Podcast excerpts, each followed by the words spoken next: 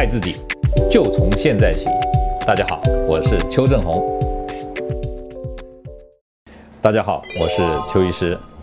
澳洲新南威尔斯大学呢做过一个研究啊，他们发现，在用餐的时候啊，没有背景音乐的情况底下，啊，客户平均消费的金额啊大概是十七块美金。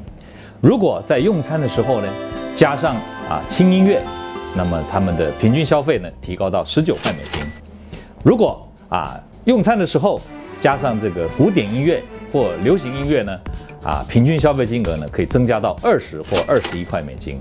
这个实验呢啊得到一个结论，就是说啊轻音乐或古典音乐或流行音乐呢都可以让这个用餐的这个客人呐啊，停留更久的时间，消费更多的钱，当然也就吃进更多的热量。所以我们知道这样子如果要减肥的话，其实是不利的。二零一七年呐。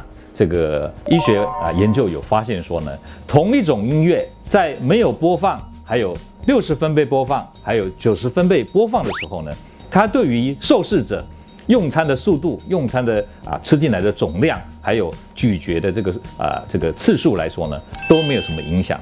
代表说什么？代表啊。跟我们进食总量、热量的摄取，跟音乐的类型比较有关，但是跟音乐的音量比较没有相关。这样大家有明白吗？所以结论啊，就说如果我们在用餐的时候啊，我们听的音乐是啊爵士乐、轻音乐、流行音乐，那么对啊这个食欲的刺激是会有促进的效果。但是如果你听嘈杂的嘻哈音乐这种的，那么会抑制食欲。那以音频来说，四百四十赫兹的音频啊，会比较容易刺激你的食欲，吃的比较多。两百九十五点八赫兹的音频啊，就比较能够抑制食欲。啊，那如果节拍来讲啊，超过八十拍的这个节拍呢，啊，它会让你的交感神经比较兴奋，这个时候呢，会有点抑制食欲的效果。好。所以今天要跟大家讲的结论就是说，如果我们要减肥，当然还是应该要靠减少热量的摄取，要增加这个运动量，增加热量的消耗，才能真正达到有效的减肥，对不对？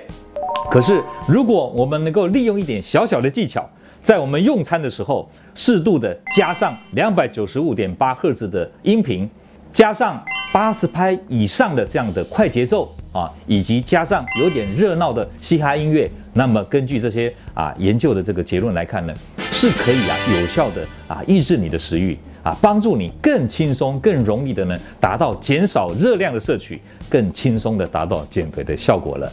好，以上呢就是提供给大家参考，希望这个讯息对你呢这个增加你减肥的这个动机跟动力呢会有帮助，祝你减肥成功。各位朋友，如果你喜欢我们今天所讲的，请在下面按个赞。如果你对我们的内容感到兴趣，想要获得最新的讯息，请按订阅。下回见。